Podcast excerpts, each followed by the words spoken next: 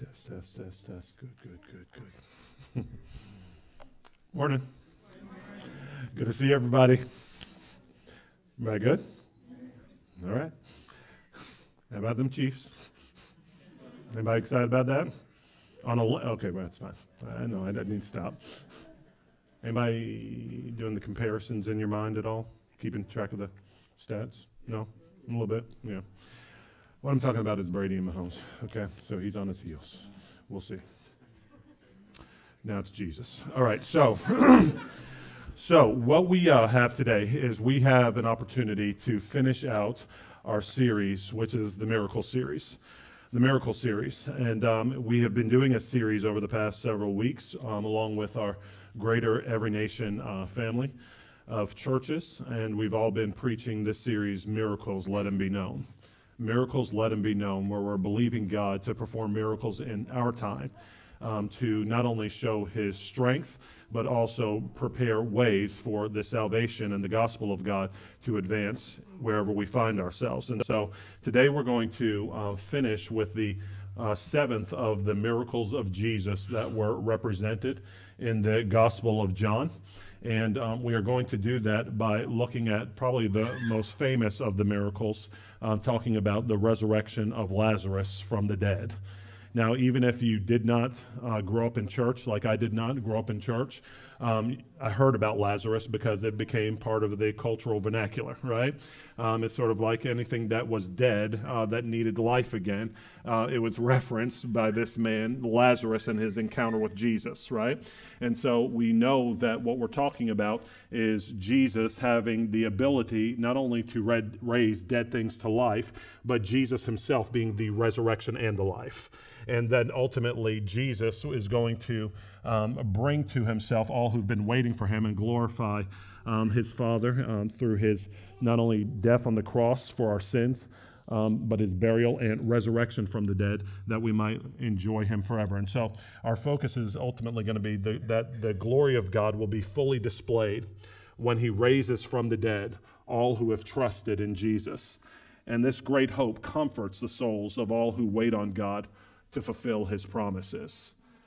That's what it's ultimately all about if we're going to break it down, right? That ultimately one day all the trouble in this world will come to an end because Jesus is coming again. And Jesus is going to restore all things. Yes, he's going to judge those who've been in rebellion to him and uh, judge the wicked, you know what I mean? But he will restore all things. His creation as we know it. He will restore broken lives. He will restore broken bodies. He will restore broken relationships. And this is part of the good news of the gospel, right? And it's not just for some people, but it's for everyone who would believe. Everyone who would believe. And so it doesn't matter where you find yourself today, whether you've been near or far from Jesus, because of the cross of Jesus Christ and what he did to deal with fallen humanity's sin, there is hope for you today. There is resurrection life for you today if you come to the one who has resurrection life in himself. And so, what we're going to do today is we're going to read the whole account. I, I think it's better than um, better than me preaching anyway. It's just hearing the word of God itself. Just hearing the word of God itself. We're going to read the whole account so that you can really ingest it, really digest it, and then we can make some comments on it but it's the story of Lazarus today, and it's in John chapter 11.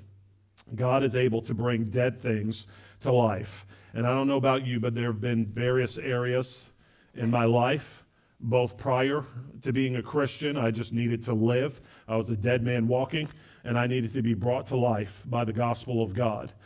When I became a Christian, there were still things that were being worked out, right?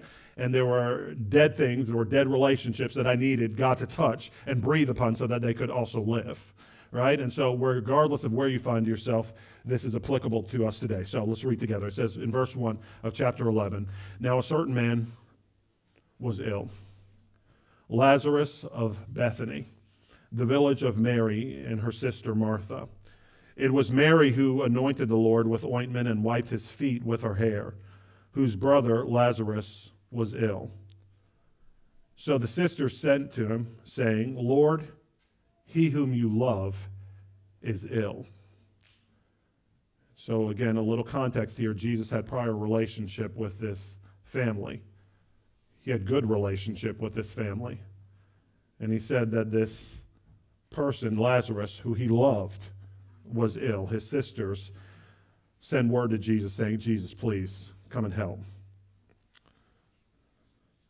But when Jesus heard it, he said, Ill, This illness does not lead to death.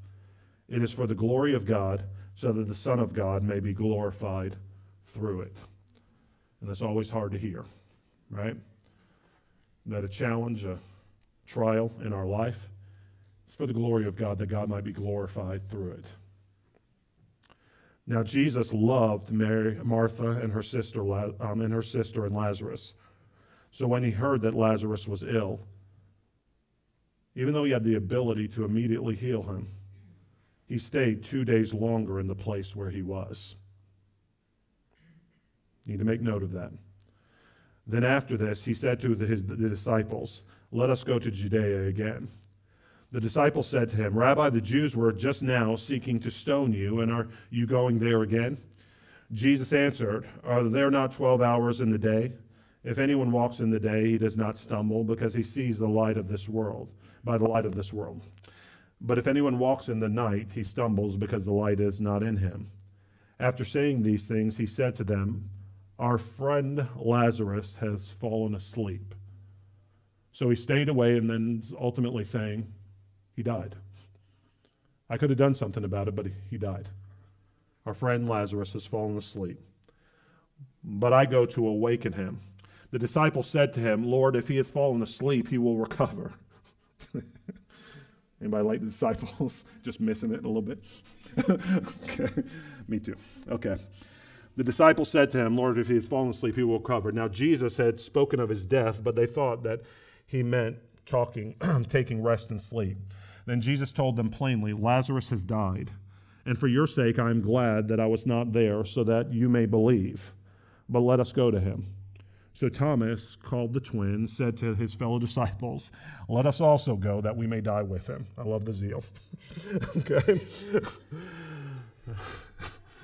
now, when Jesus came, he found that Lazarus had already been in the tomb four days. So he stayed away too while he was sick gets there and he's already dead four days. Bethany was near Jerusalem, about two miles off, and many of the Jews had come to Martha and Mary to console them concerning their brother. So when Martha heard that Jesus was coming, remember this is one who had relationship with him, she went and met him. But Mary, and Mary, if you remember the series that we were doing before this, was part of the Good News According to Luke series, Luke chapter 10. She was the one who was constantly at Jesus' feet, listening to what he said, right? When Martha, this Martha, this sister, was so concerned and busy and distracted by all the preparations that needed to be made, right? And remember, she was pointing at her sister, Tell my sister to come and help me. And Jesus said, Martha, Martha, you're worried and upset about many things, but only th- one thing is needed. This Mary has chosen what's better and it won't be taken from her. These are the people he's talking about here. So Martha, Martha went to him while Mary stayed behind. A little bit hurt, a little bit disappointed, trying to understand. Martha said to Jesus, Lord, if you had been there, my brother would not have died. But even now, I know that whatever you ask from God, God will give you. And Jesus said to her, Your brother will rise again. And in that good news, that regardless of what situation we see, Jesus has another word for us. He says, Regardless of what you see, if you trust in me, your brother will rise again. And he said this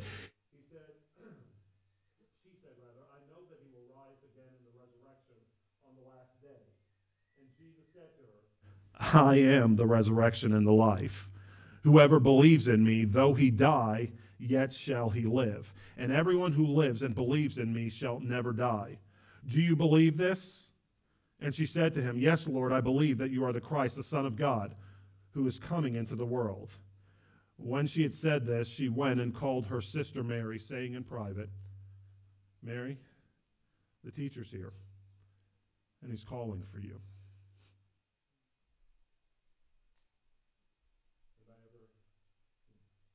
disappointed, uh, unable in your own strength to go to the one you love and who loves you, this Jesus, but he's still calling for you. He's still coming to get you. And when she heard it, she rose quickly and went to him. Now, Jesus had not yet come into the village, but was still in the place where Martha had met him. When the Jews who were with her in the house, consoling her, saw Mary rise quickly and go out, they followed her, supposing that she was going to the tomb to weep there. Now, when Mary came to where Jesus was and saw him, she fell at his feet, saying to him, Lord, Lord, if you had been here,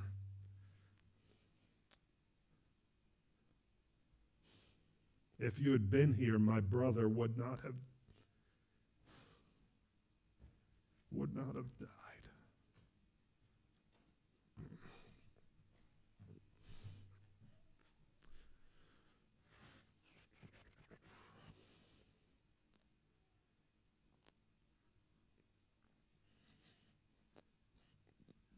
Gosh, sorry. Anybody have to deal with stuff like this before? Sorry, we're.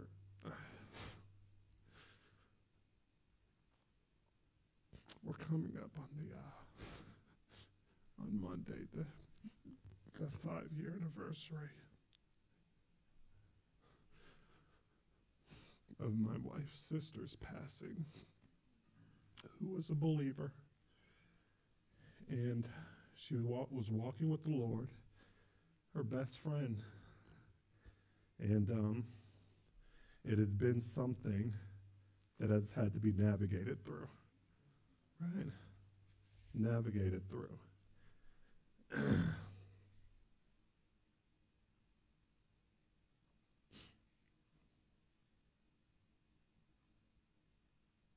when Jesus saw her weeping, does Jesus condemn our weeping? Does Jesus look down on our pain? No. When Jesus saw her weeping, and the Jews who had come with her also weeping, he was deeply moved in his spirit and greatly troubled. And he said, Where have you laid him? They said to him, Lord, come and see. And not just Mary or Martha, but Jesus wept. Jesus wept. Jesus entered into their pain.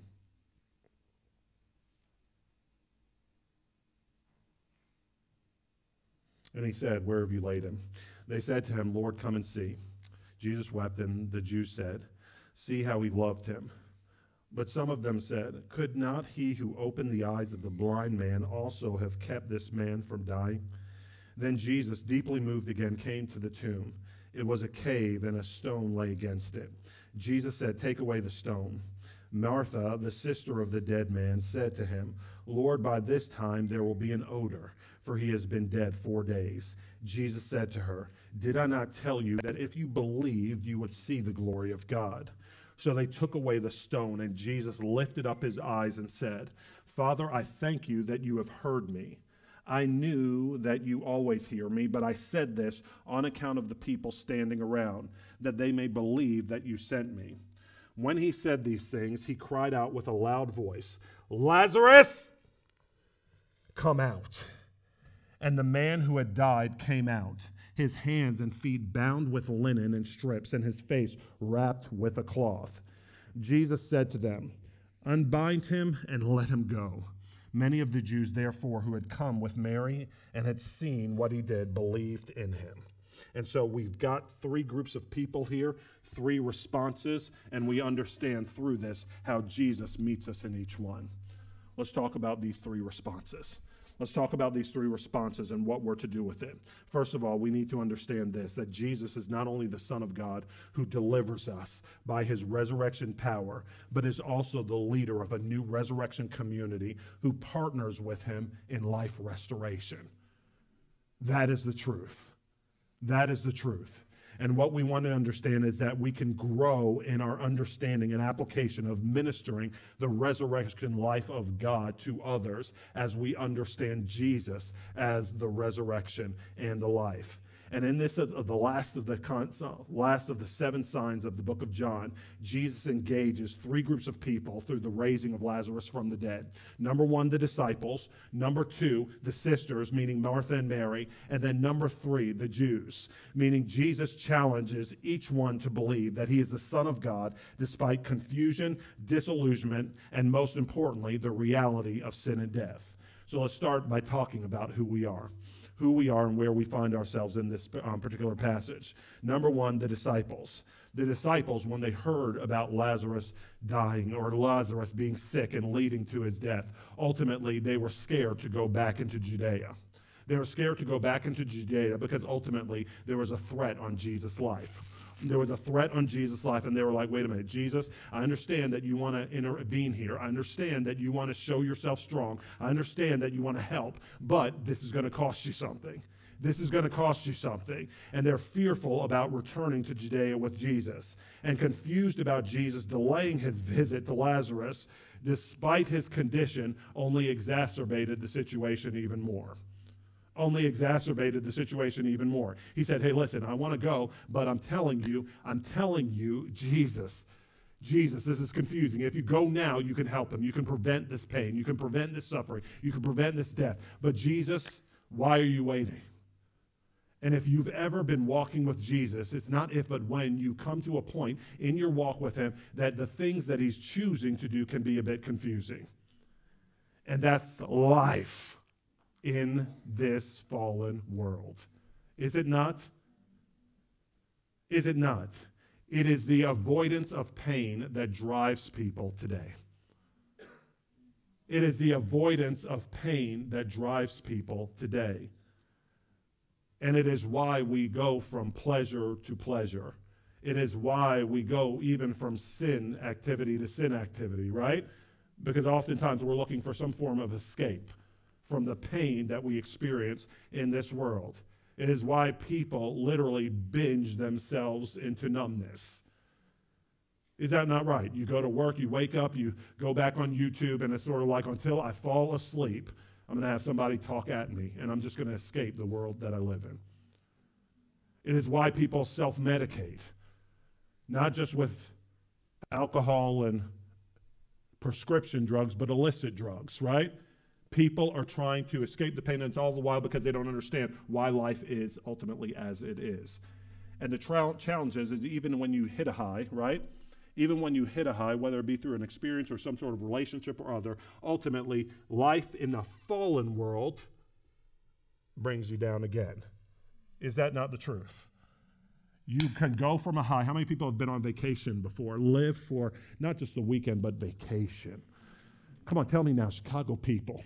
You know, live for vacation. And you're like, if I could just get these two weeks a year, then ultimately this will set the pace for the rest of my year.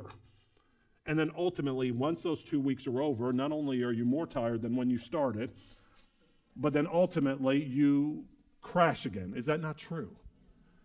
And you're like, why is life like this? Why am I once again faced with a disappointment again? And this is what the disciples were ultimately facing in this um, situation. And much like the disciples, the question is have you ever experienced fear or confusion while following Jesus?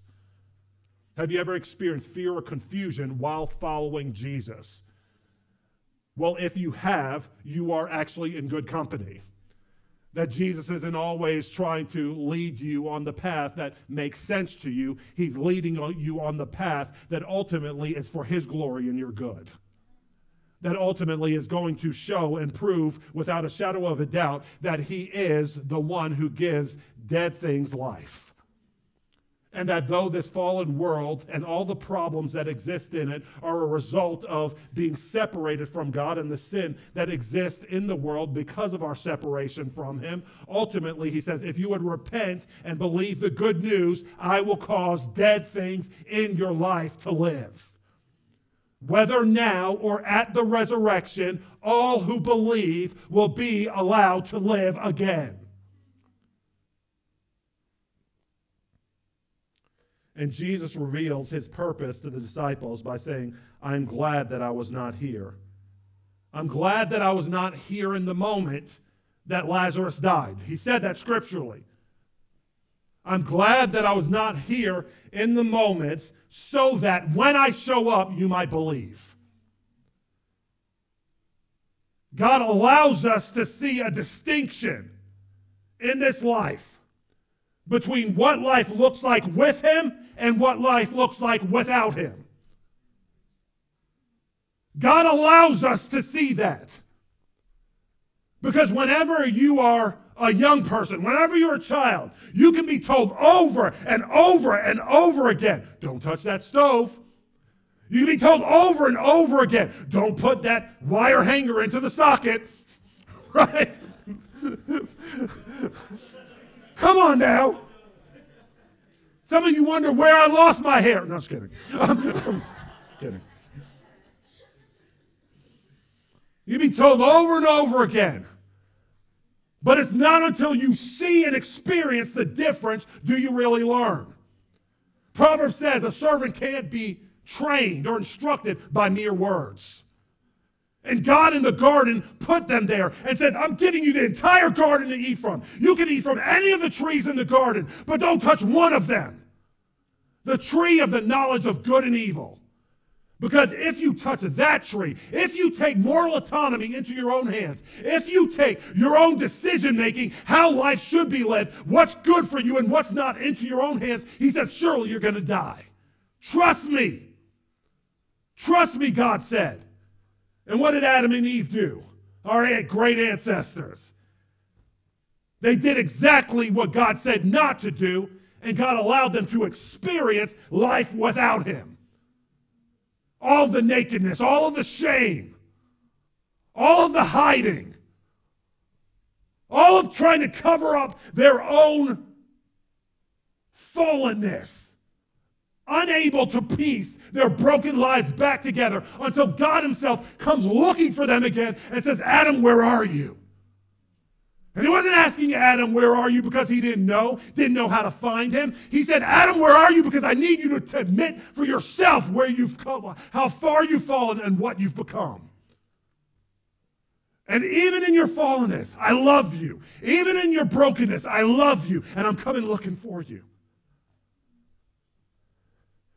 And when I call you out of that place of shame, out of that place of sin, out of that place of trying to do for yourself, you're going to follow me, and sometimes you're, it's not going to make sense, but I'm telling you, it's better for you. And I'm telling you, what I'm leading you into is the resurrection and the life, where you're not just going to be the victim of your own choices or those that have been made and affected you, but ultimately you're going to see that I'm able to help dead things live. My question for you is what's died in your life? What's died in your life as a result of sin? What relationship has died in your life because of not someone else's sin, but your own? How's your mental state? How's your emotional state? See, some of those things we're just dealing with because they've been forced upon us. Other things we're, we're dealing with because we ourselves have chosen things that are now affecting us. Either way, either way, Jesus is the resurrection and the life.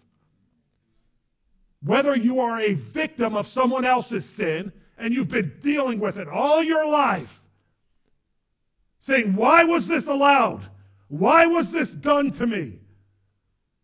Where was Jesus when I was dealing with this? Or you knew exactly what you were doing and now are just dealing with the consequences of your choices. Either way, Jesus says, You see what life looks like without me, but I'm able to cause dead things to live.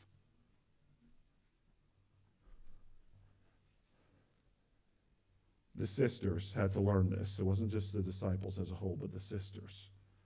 And Martha and Mary, who I said already walked with Jesus, were disappointed that Jesus was not there to present, prevent, rather, Lazarus' death.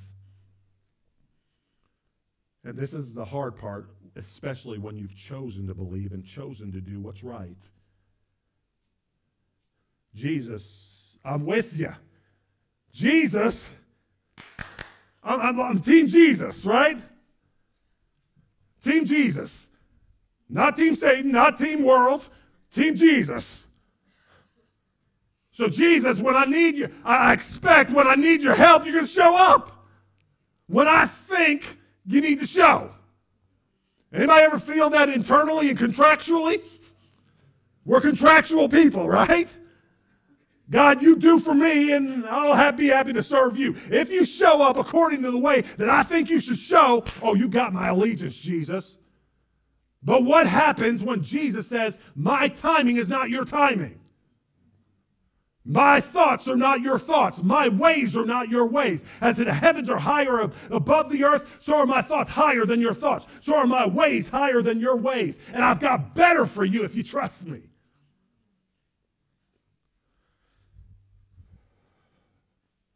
And in deep grief and mourning over a hopeless situation, but with still with some hope and reverence for Jesus.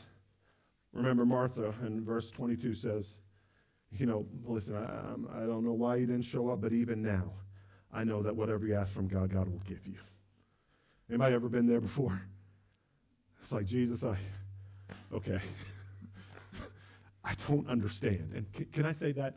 That is okay. If you don't understand, have anybody ever been in a place where you don't understand before? That is okay. You don't have to understand to walk with God all the time. You know what Psalm 131 says? He says, like a weaned child with its mother. Like a weaned child with its mother. I don't, I don't consider myself uh, with matters too great or wonderful for me to know. But like a weaned child with its mother, so I've stilled and quieted my soul with you, O oh God. I don't have to always know the whole plan to, or understand to follow you faithfully. And that's part of what Martha was saying. Don't let your pride in being so intent on controlling the outcome of your life prevent you from actually walking with God during difficult times. We are by nature those who want to control everything. Anybody there? You control what you eat, you control what you drink, you control what you consume, right? That's the, that's the problem in our relational context now, right? People don't know how to deal with one another face to face. And again, come to church. Why? Because it takes you out of just looking at church like another program you're watching, you know what I mean, to actually having to relate with real flesh and blood. To actually having to practice the fruit of the Holy Spirit rather than just meditating on it. But why are people so dysfunctional relationally right now? Because they can control their world. If I want to hear from you, I hear from you. If I don't, I don't. Can block you, can swipe right past you. Right? It's part of the control that people want in their world. But what happens when you don't understand and Jesus is still saying, Follow me? we want to be like Martha, who said, You know what? I still believe. She fell at his feet, Mary did, whenever he called her in verse 32, and said, Lord, I've been disillusioned and disappointed, but come and see where he is. And even in his resurrection power as Messiah, Jesus, what does he do? Not only does he come looking for them in their pain, but he enters into their pain with weeping and anger over the effects of sin and death. Jesus enters into their pain and their weeping and anger over the effects of sin and death. You got to know that about Jesus. He's not just a concept. He is not just a philosophy. He is not just a morality to align yourself with. He is the living God, the maker of heaven and earth, and in your pain, he enters into it. You hear that? Jesus enters into your pain and weeps with you. But in the midst of entering into it, he also he also calls them to believe and says, I am the resurrection and the life. Do you believe this? He says in verse 40, Did I not tell you that if you believed, you would see the glory of God? So, one of the things that we often do nowadays is we just want to leave or come alongside people and not see them progress in the midst of their pain.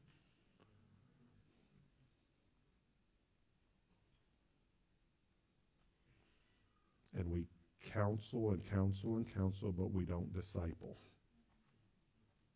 Teaching people how to rise up out of the pain, meet Jesus, in belief.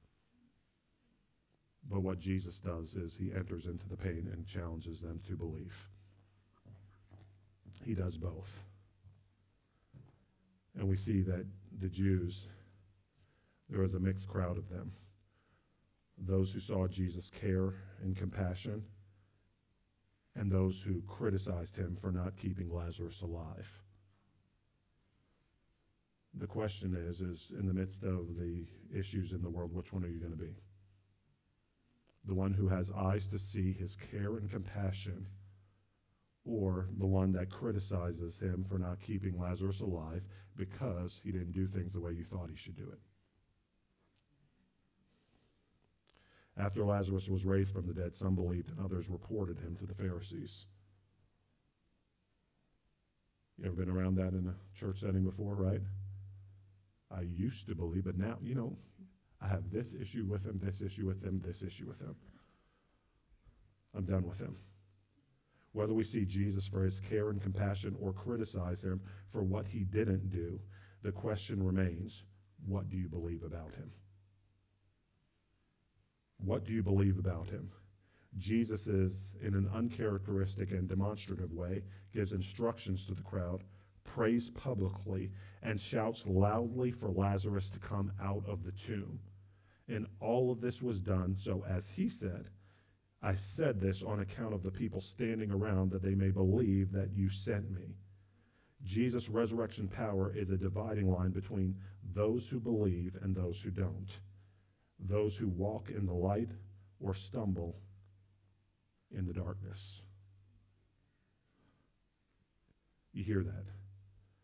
In the darkness. What will I do, not just in the light, but when I don't see well, in the darkness? I've got to learn to embrace Jesus as the resurrection and the life. So that even if I see otherwise, dead things around me, I'm putting my trust in Jesus to resurrect those dead things and bring dead things to life and not fall off the ship because I was disappointed in how he chose to do things. You hear this? But it wasn't just for the individual. Ultimately, the resurrection power of Jesus doesn't end with just belief, but rather those who believe are called into participation in this life, life restoring mission. This resurrection community is foreshadowed in Jesus calling the people to action. What do I mean by that? Jesus went to them and said, Where have you laid him? Where have you laid him? And through this question, Jesus caused Mary and the people to lead him to Lazarus. And the question is how is Jesus asking us to not only meet him as the resurrection and the life, but also bring him into dead situations? He causes the people who would come to him to start participating in what he's doing. He said, Bring me to where Lazarus is.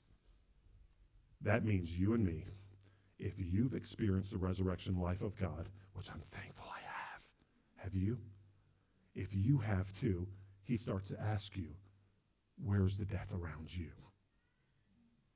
Show me where they're laid. Show me where they're laid. Because it's ultimately not just for you, but it's for other th- dead things to come alive through my power as you bring me into their situation. And through this question, Jesus caused Mary and the people to lead him to Lazarus. Then he said this in verse 39 Take away the stone. Take away the stone. Now, if you're like me, I would have imagined Jesus just to speak and then boom, like a Marvel movie, right? like a movie, Marvel movie, boom, it would have obliterated that big stone that was covering the grave. Bam, it's gone, right? Anybody else?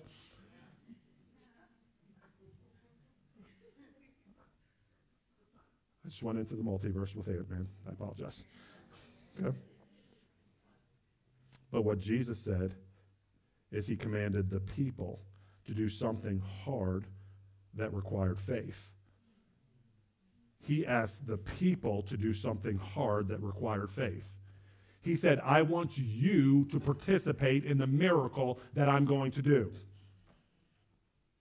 Jesus was the one whose word brought Lazarus back to life. But how about this? Lazarus would have stayed behind that stone if the people didn't do what he said to do and move the stone so he could come out. Do you see this? Jesus could have done it all himself. And that's often what we're waiting for. Jesus, if you want to move, do it all yourself. I've prayed, I've fasted, I've given, I've done it all, God. Now do what only you can do. And he's like, You move the stone.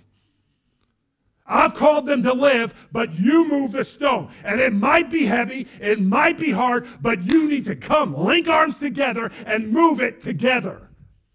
It's going to require faith but I'll help you to do it.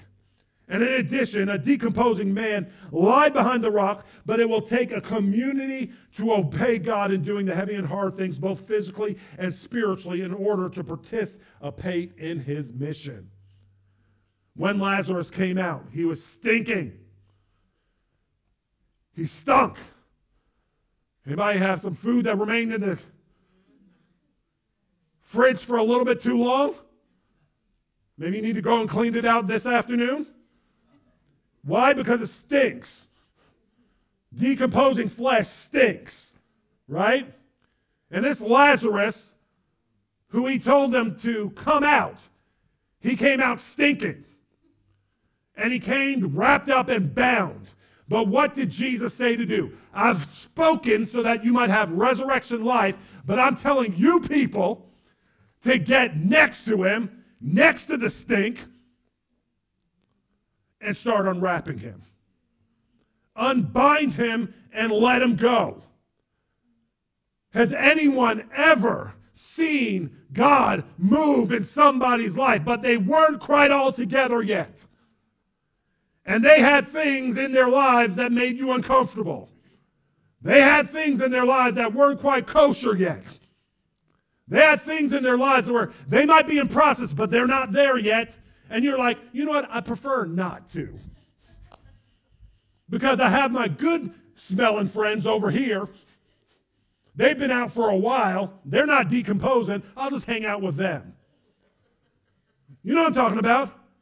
What's wrong with Lazarus' ear? His fall, right? I prefer to be with my friends who aren't decomposing.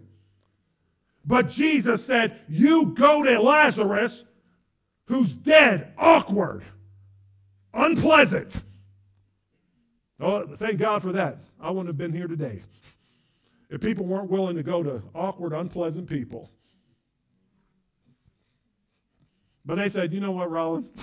I was telling somebody this the other day. I was like, Listen, one of my first uh, mentors, one of the first things that he told me to help me uh, like get straight with God I was just doing things as I normally did, had a lot of world on me. And I was like, but I believe in Jesus. And he said, Roland, you are an embarrassment to the kingdom. and I said, I needed to hear that. Thank you. I'm going to put that thing that we were talking about away. You know what he was helping me do? Get the grave clothes off. When he was dealing with how I was treating the opposite sex, when he was dealing with how I was spending my time, when he was dealing with ultimately how I was spending my resources, when he ultimately I became a father and they kept dealing with me and said, Listen, this is how you be a good father. Roland, you won't speak to your wife that way. All of a sudden, over and over again, they were unwrapping the grave clothes that held me bound and were causing me to stink. And that's what the community is of believers who've experienced God's resurrection power. And if the grave clothes have come off of you, you're God, you are called by God to go to the stink. Is that okay to say? You are called by God to go to the stink and help unwrap those who've been brought back to life. He says, You have experienced the resurrection miracle power of God, get unwrapped, and then go help unwrap others by faith in his resurrection life and his resurrection love. My question is where do you see that around you? Because it's not hard to find.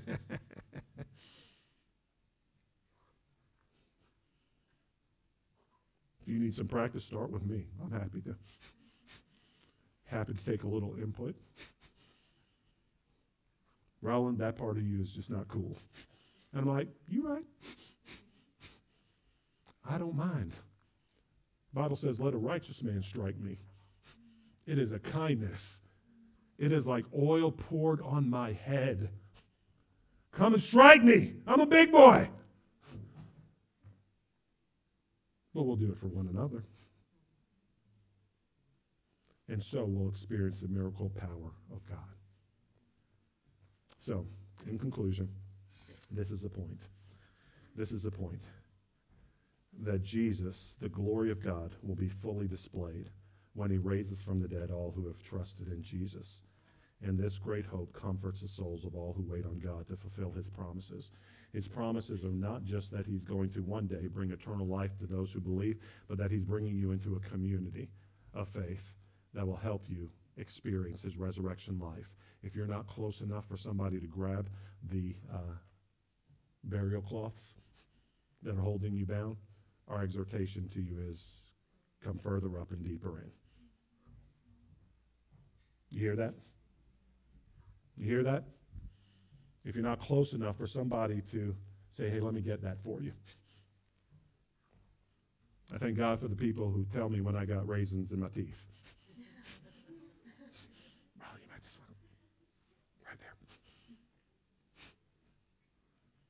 If you're not close enough, come further up and deeper in so that we can fully experience the miracle working power and resurrection life of God who brings dead things to life in his mighty name. Amen? Amen? Let's pray. Father, thank you. Thank you, thank you, thank you for your goodness towards each and every man and woman in here. And God, we pray that we would not be a people who are thrown off by the disappointments in life, but instead know that we can meet you even in the midst of them. God, we pray that we would see you as the resurrection and the life, who's able to turn us from not only our sin, but the effects of sin in our lives. And God, give us the hope of you bringing that which we see, have seen as dead to life again. But God, I pray that we'd not only draw near to you for that, but draw near to one another, that we might actually have the grave clothes removed. In Jesus' name, amen.